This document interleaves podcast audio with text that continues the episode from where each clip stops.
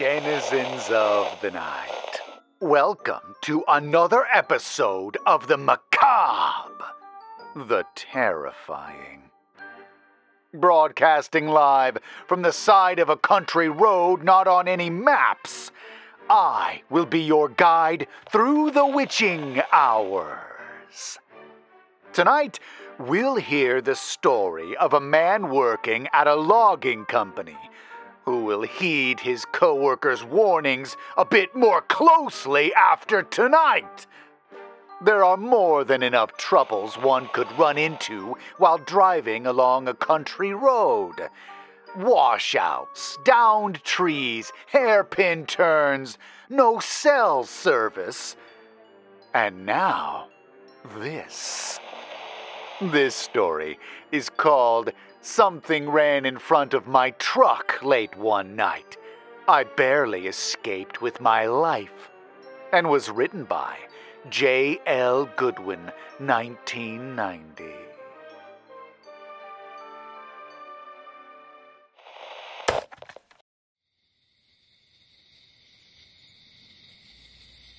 I work for a logging company that sits far out in the boonies, surrounded by at least 15 to 17 miles of forest in all directions.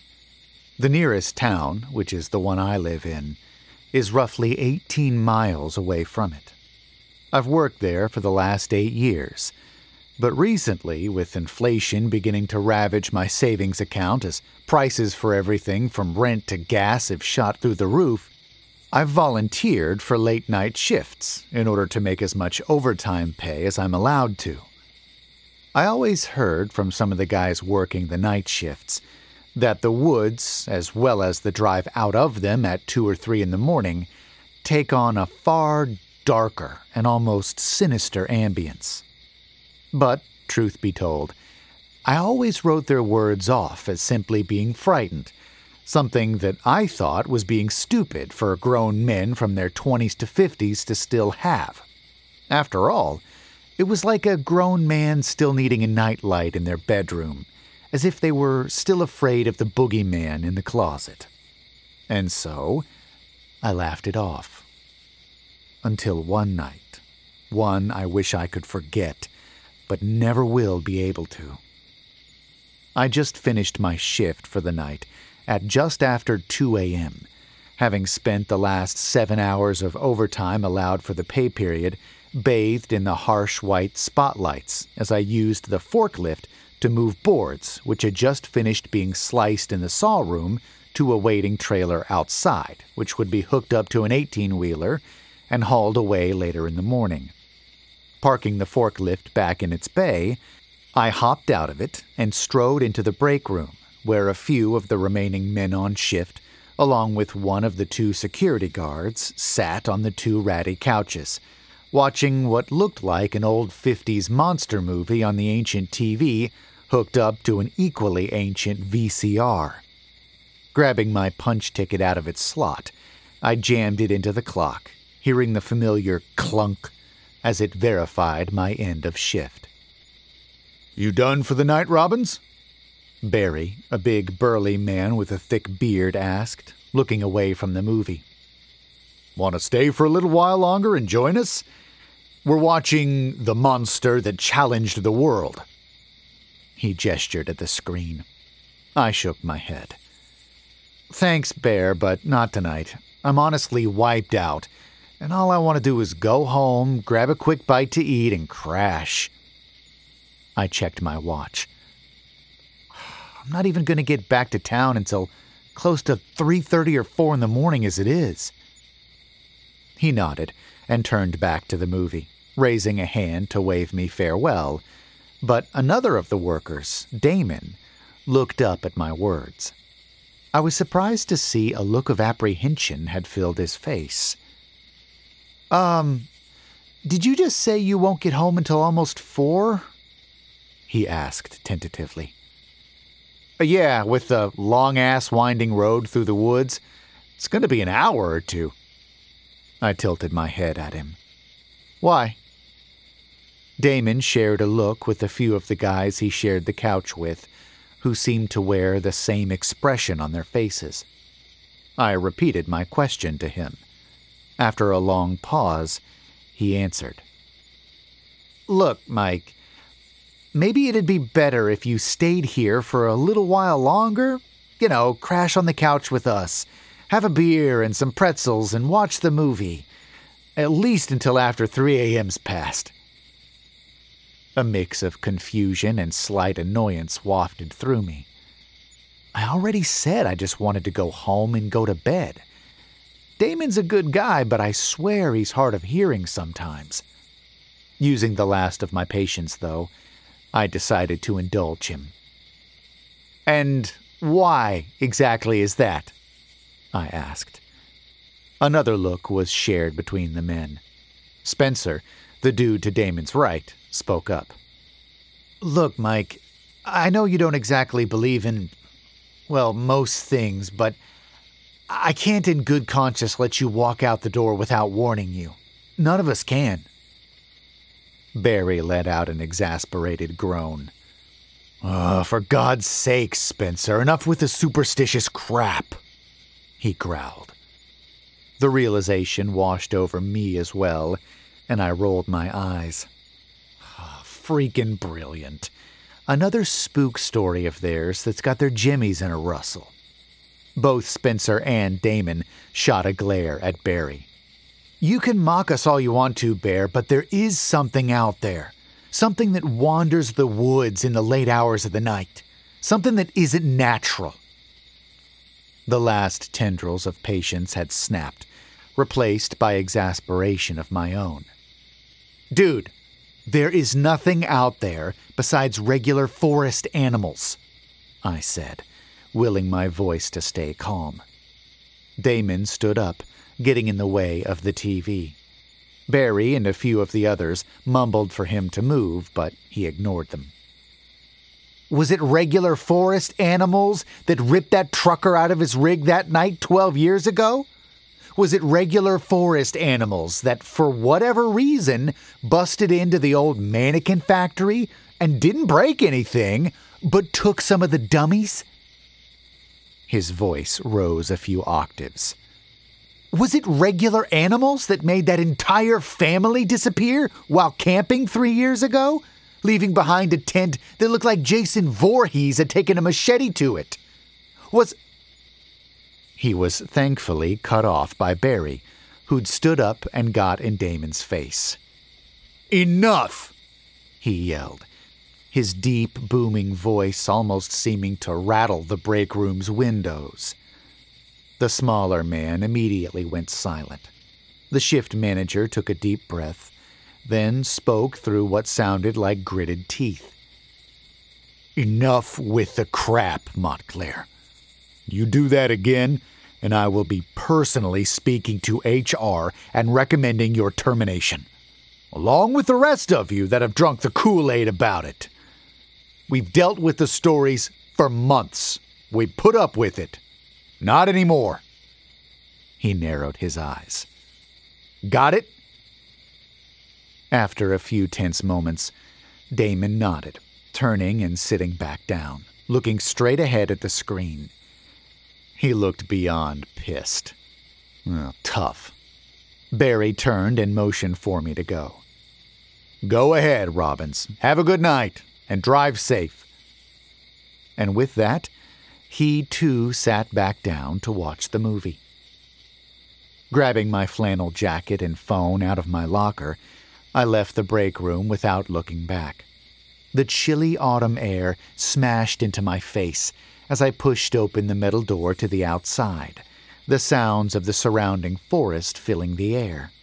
I could hear crickets or cicadas chirping away in the grass nearby. An owl hooted a ways away in the trees, while what sounded like an elk let out its call. And far in the distance, I heard what sounded like a mountain lion snarl. I stopped for a second, drinking in the peaceful ambience as I attempted to calm down. Dude, that is such crap. I'm sick of so many people still being gullible enough to believe in the thing that goes bump in the night. What are we, still in elementary school? I let out a deep breath. just brush it off, man. I muttered to myself. My words made me feel somewhat better, and I began walking towards the makeshift parking lot at the far edge of the property. My truck, a dark green International Scout, sat in the middle of the tiny line of cars and trucks remaining. Unlocking the door and climbing inside, I gave my head a small shake, then slid the key into the ignition. The V8 rumbled to life with a growl, and I flicked on the headlights before shoving the gear stick into first and pulling out of the complex. Everyone always called it a highway, but in reality, it was little more than a narrow two lane road that joined the two communities on either side of it. The branches of the pine and fir trees overlapped overhead, blocking out almost all of the moonlight that tried to stream down from the heavens. Almost as if they're trying to reach down and suffocate anything below them. I shook my head. Not the moment for analogies, man, I muttered, then flipped open the center console. Pulling out an old eight track tape, I slid it into the radio and turned up the volume. The sound of guitars began, followed by singing as Seals and Crofts kicked into Summer Breeze. I leaned back into my seat, shifting the truck into fourth gear and letting the empty road and song empty my mind of the recent altercation. For the next 45 minutes I drove, the only sounds heard being the rumble of the engine the hum of the off road tires on the pavement, and the music drifting out from the speakers. The tape had just ended, and I was fumbling in my center console for a new one when something flashed across the road, momentarily bathing itself in the headlights. I looked up just in time to see it scamper across the road less than eight feet from my front bumper. I let out an involuntary yell. Shoot! I slammed my feet onto the clutch and brake pedals. The rear tires locked up, and the screeching of the tires filled my ears. The truck fishtailed for a moment, then came to a stop near the grassy shoulder. I sat bolt upright in my seat for a few seconds.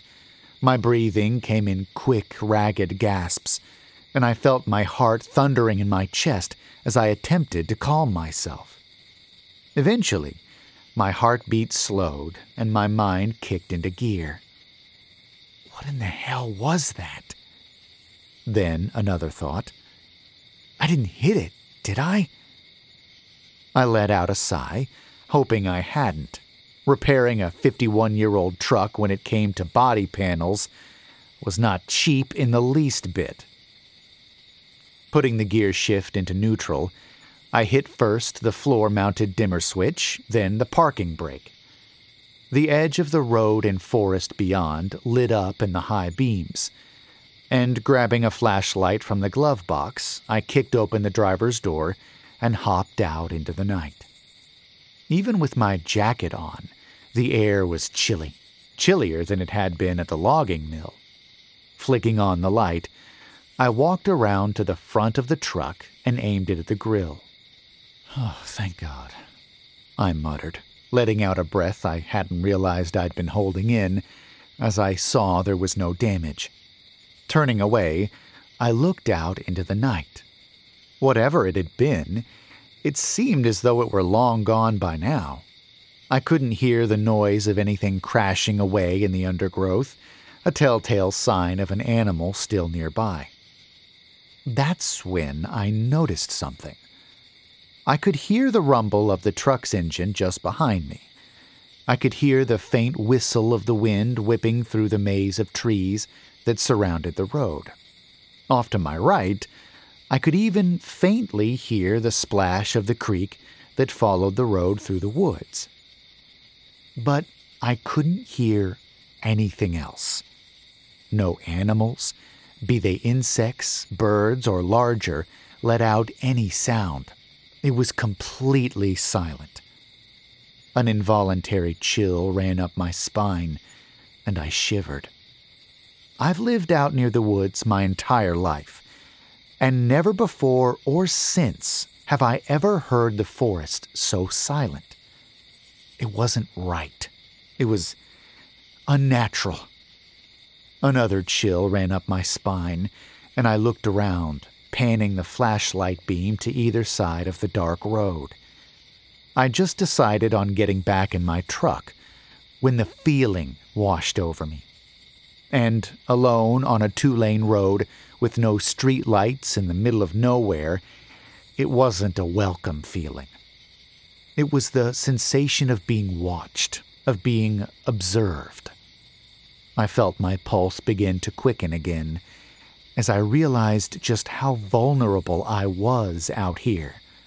I did keep a pistol in the center console, just in case I ever needed it, but I'd left it in the truck. A decision I began to regret. Okay, time to get back in the truck.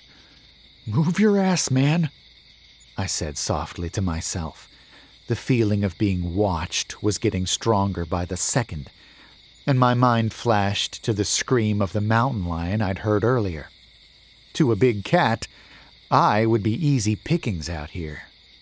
My decision made, I finally forced myself to turn around and begin walking back to the open driver's door.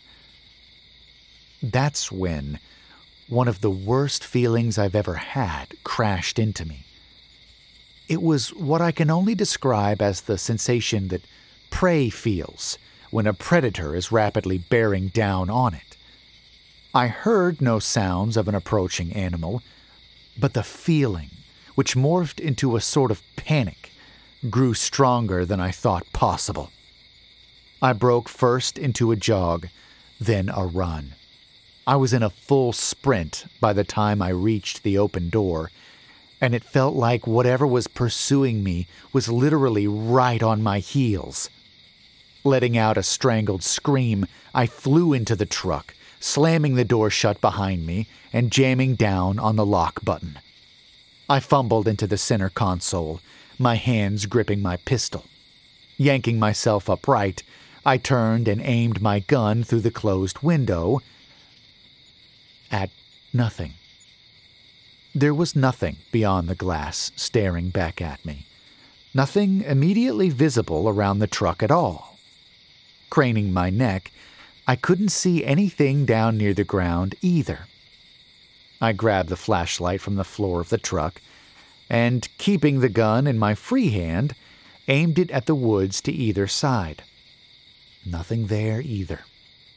After a moment, I let out a loud whoosh of my breath and reclined back into the seat. Then I began to laugh softly to myself. You frickin' wuss! Are you really letting Damon and Spencer's spook story get to you? Seriously?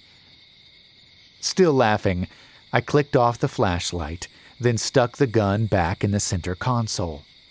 Replacing the flashlight in the glove box, I shook my head as I reached for my seatbelt. Thought you were better than this, dude. It's nothing more than an animal crossing the road. A bear or deer or elk or something. Nothing more. I glanced at the glow in the dark face of my watch. 2:53 a.m.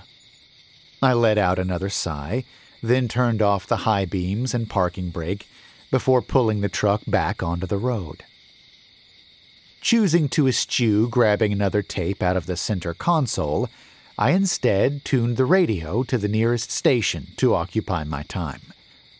The smooth, silky sound of a man conducting the late night local farm report fell from the speakers, and I began to relax again as I listened to the price of beef and chicken being listed. After about 20 minutes, all tension had left my body. I'll be out of the woods and pulling back into my driveway in less than half an hour, I thought. It was reassuring, and I let out another soft laugh. Can't wait to tell Barry about this tomorrow night, especially after that whole little fiasco back there. Focusing again on the road, I leaned down and turned the volume up on the radio a little. The farm report had ended, and the man was now giving us the weather forecast for the next week. Leaning back into the seat again, my eyes followed the headlights as they guided me around each dark bend. What felt like another ten minutes passed, and I began to blink my eyelids more than usual. Sleepiness was beginning to intrude itself on me quicker than I'd anticipated, and it was worrying, to say the least. I hadn't drank any coffee or soda in the last few hours, and the last thing I wanted to do was fall asleep at the wheel and wrap myself around a tree. I grimaced at the mental image of my scout being peeled off a thick pine tree, my mangled corpse along with it. All right, guess we're doing this then, I muttered, and reached into the center console for what I knew was there. I came up with a lighter and a battered pack of Marlboros. I'd almost completely quit smoking after my uncle had died of cancer three years ago but I'd held on to one final pack for if I ever got stressed enough or simply needed the pick me up. Two lone cigarettes peered out at me from the pack. I pulled one out, glancing at the final remaining one inside the pack as I crooked it into my mouth. And then there was one final little Indian remaining, I muttered, remembering the old story I'd been taught as a kid. Pushing in the truck's cigarette lighter, I again returned my full focus to the road as I waited for it to heat up. The sound of the man's voice on the radio had given way to soft static. Great. I'm in a damn dead zone. I snapped the radio off and listened to the truck's engine instead. My mind again drifted back to my near miss miles back and I couldn't help but feel another chill as I remembered the overwhelming feeling which had chased me back to my truck. It was interrupted as the popping sound of the cigarette lighter came, signaling it was ready. I pulled it out and pushed the red hot tip to the end of the smoke for a moment before replacing it in its socket and puffing out a cloud of smoke. Get a freaking grip, Mike. It was nothing more than an animal. You're okay. You're to be. My eyes widened about as far as they could possibly go as I rounded a particularly sharp bend in the road, the shape right in the middle catching the glare of my lights. Oh my God! I screamed, slamming on my brakes for the second time that night. The truck fishtailed, coming to a stop less than 15 feet from the shape. My teeth were gripping the cigarette so hard I thought I was about to bite through it. But unlike the first time I'd come screeching to a halt, whatever was in the road didn't move. It still lay there, and for a second it didn't register what I was seeing. I saw a lump. I saw black. I saw yellow. Wait a minute. That shade of yellow isn't natural. What the? I leaned forward feeling my heart suddenly grow heavy in my chest as I realized what I was seeing. That's a person. Oh, oh, hell. I leaned back in my seat, putting a hand over my mouth as the gravity of the situation slammed home. Someone, either a hiker or somebody else, had been injured.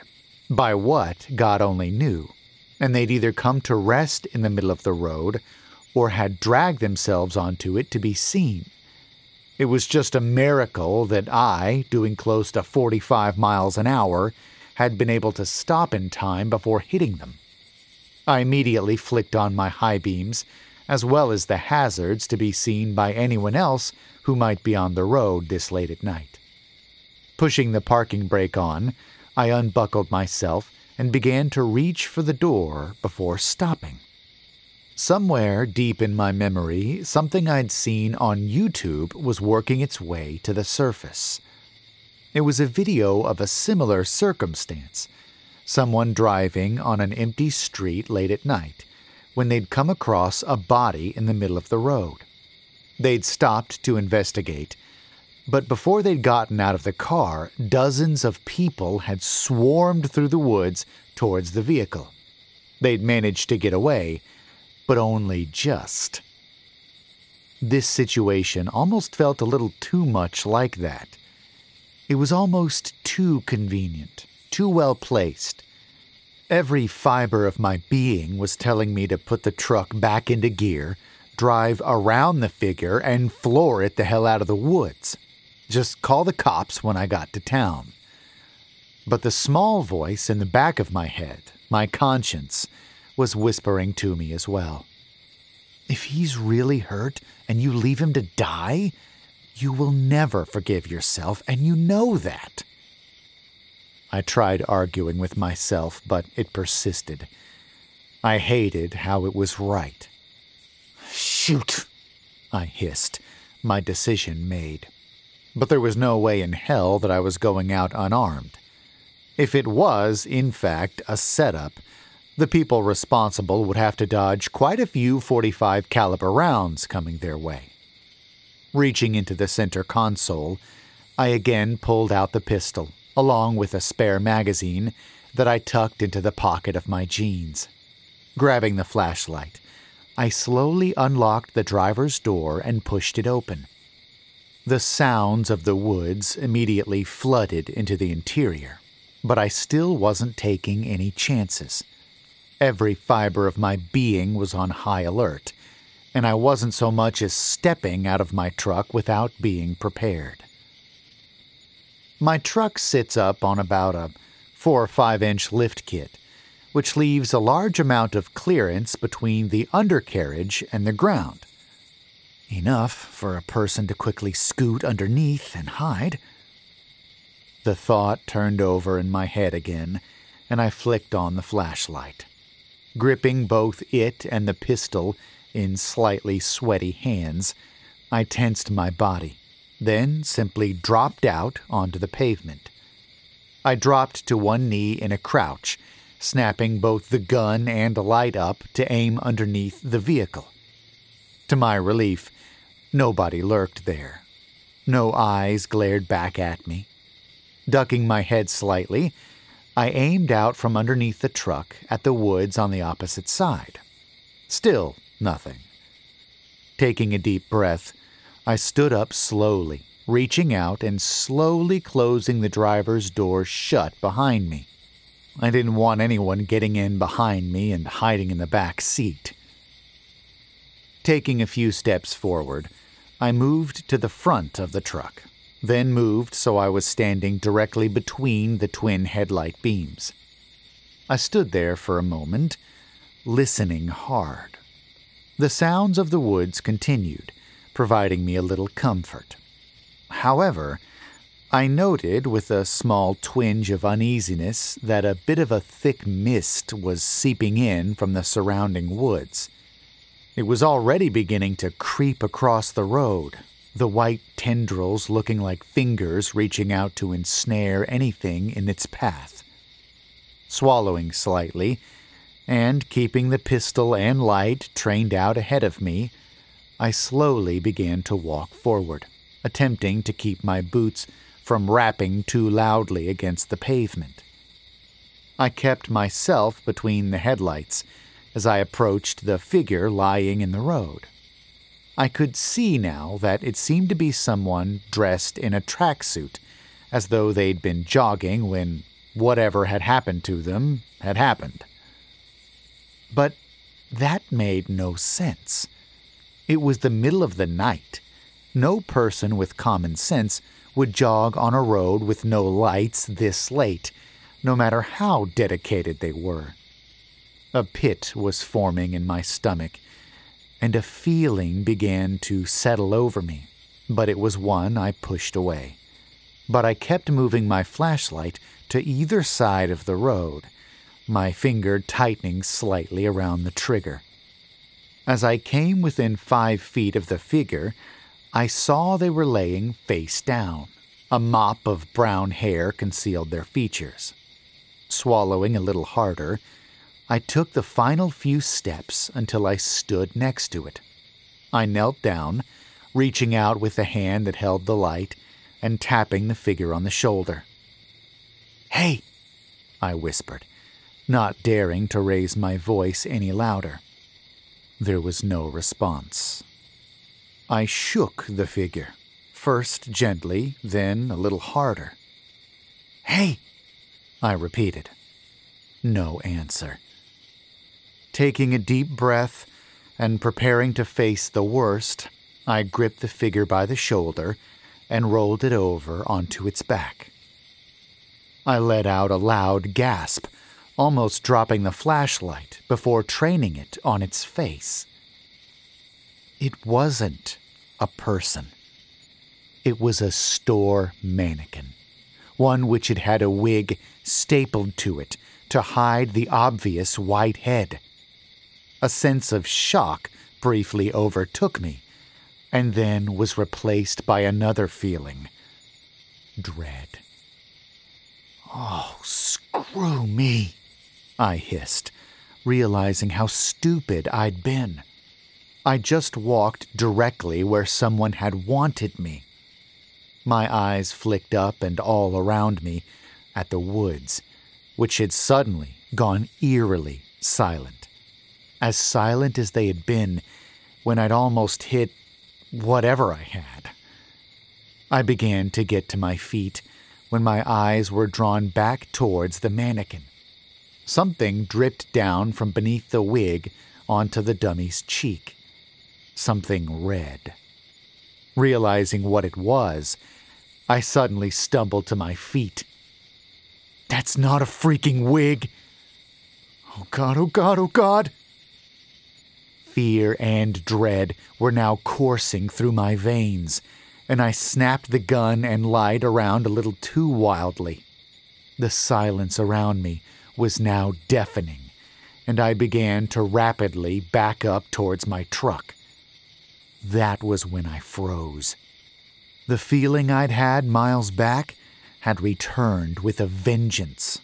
It washed over me like a tsunami, and I again felt like a gazelle being hungrily gazed at by a lion. I forced myself to take another step back, still looking around wildly, then froze again as my beam landed on something. Something that was not natural. All the air escaped from my lungs in a ragged gasp.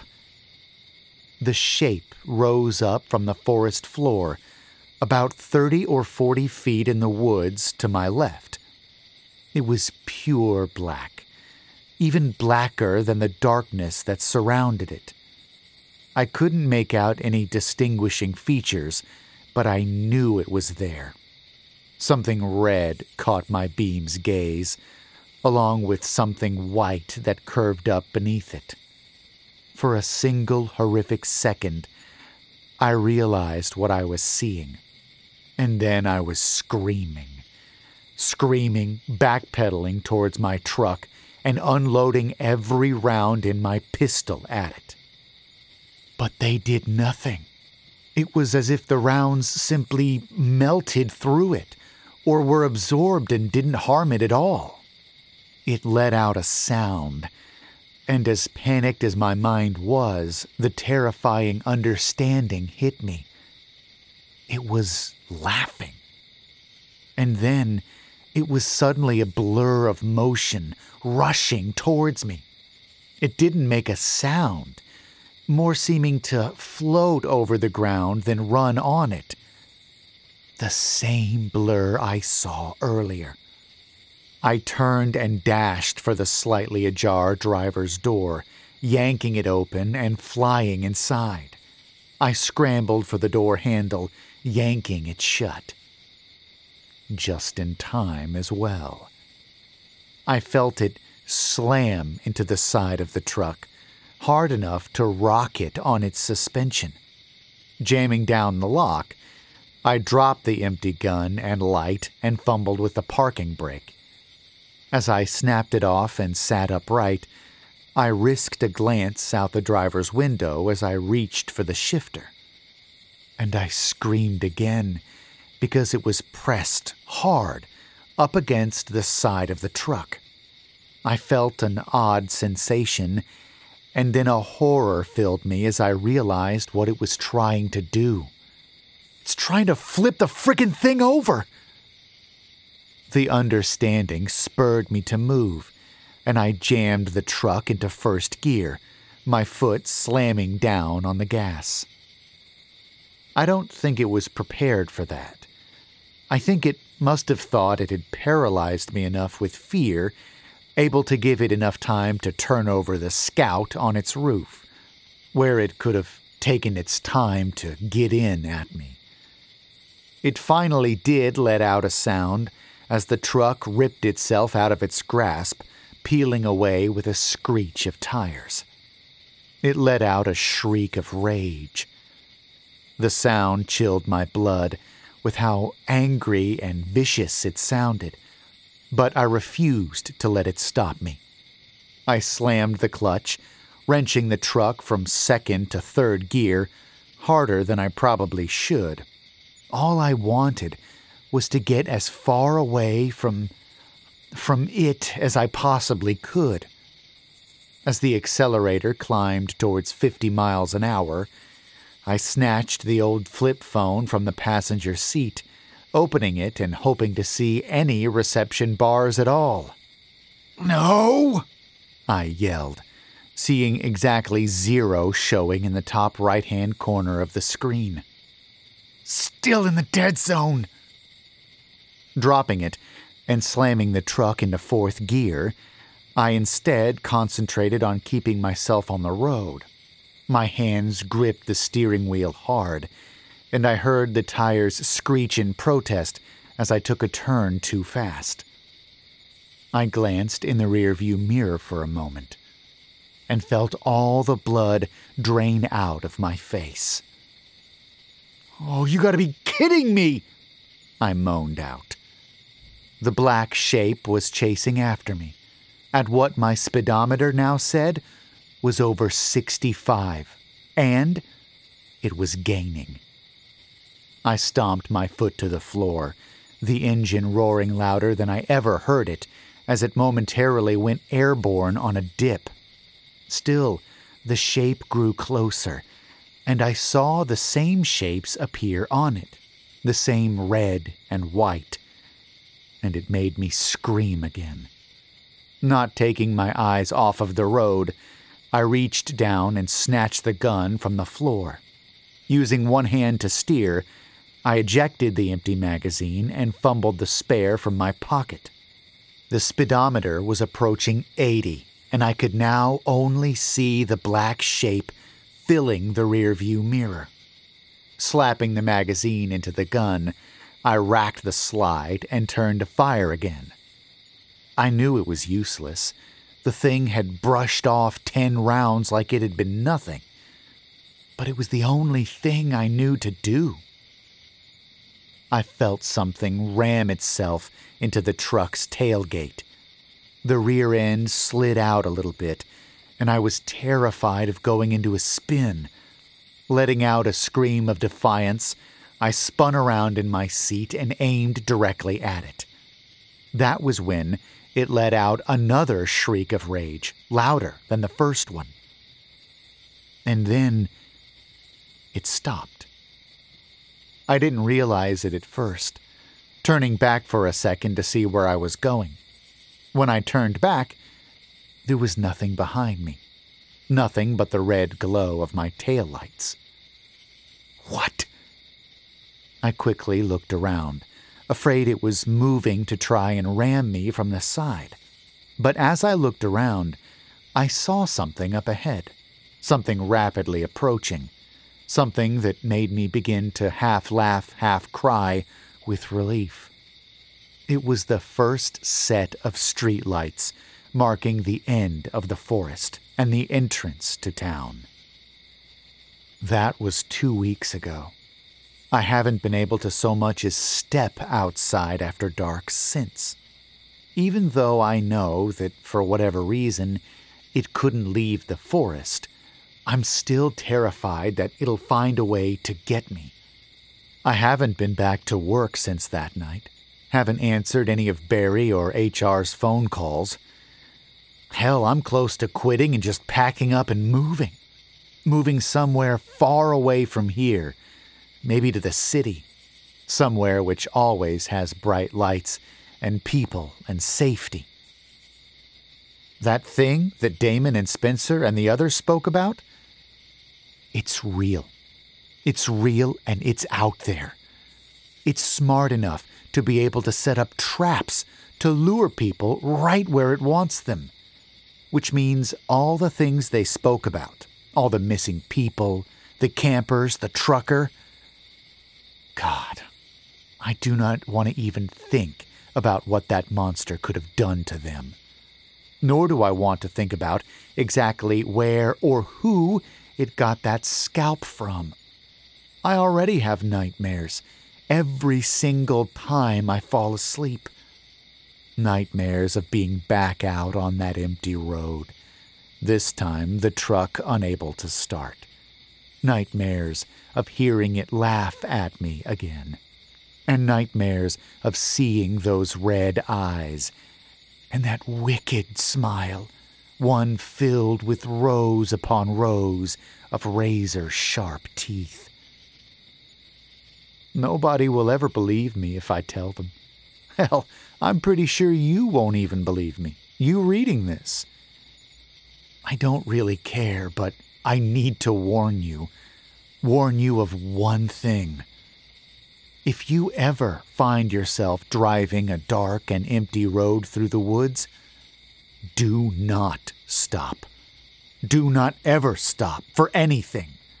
Keep your eyes straight ahead and if you ever see anything flicking through the trees or across the road, keep going. Because you never know what might be out there watching you.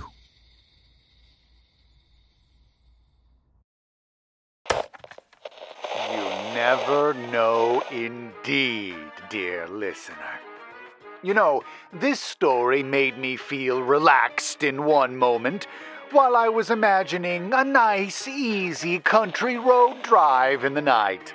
Music on the radio, fresh air in through an open window, time alone to really think and unwind from the day's work. But then, in the next moment, I was feeling quite anxious. All this talk about feeling watched and towering monsters trying to tip over a car. Not to breeze by the fact that this monster was capable of executing a plan. You know we're in big trouble when that starts to happen, even if they are confined to the forests. If you enjoyed this story, please check out the author in the links below. I've done several of his stories on the channel by now, and with any luck, there'll be more to come. Please also leave a like on this video and subscribe for more stories like this one. Whatever you do, listen to the voice in your head telling you that something is watching you. And don't fall asleep.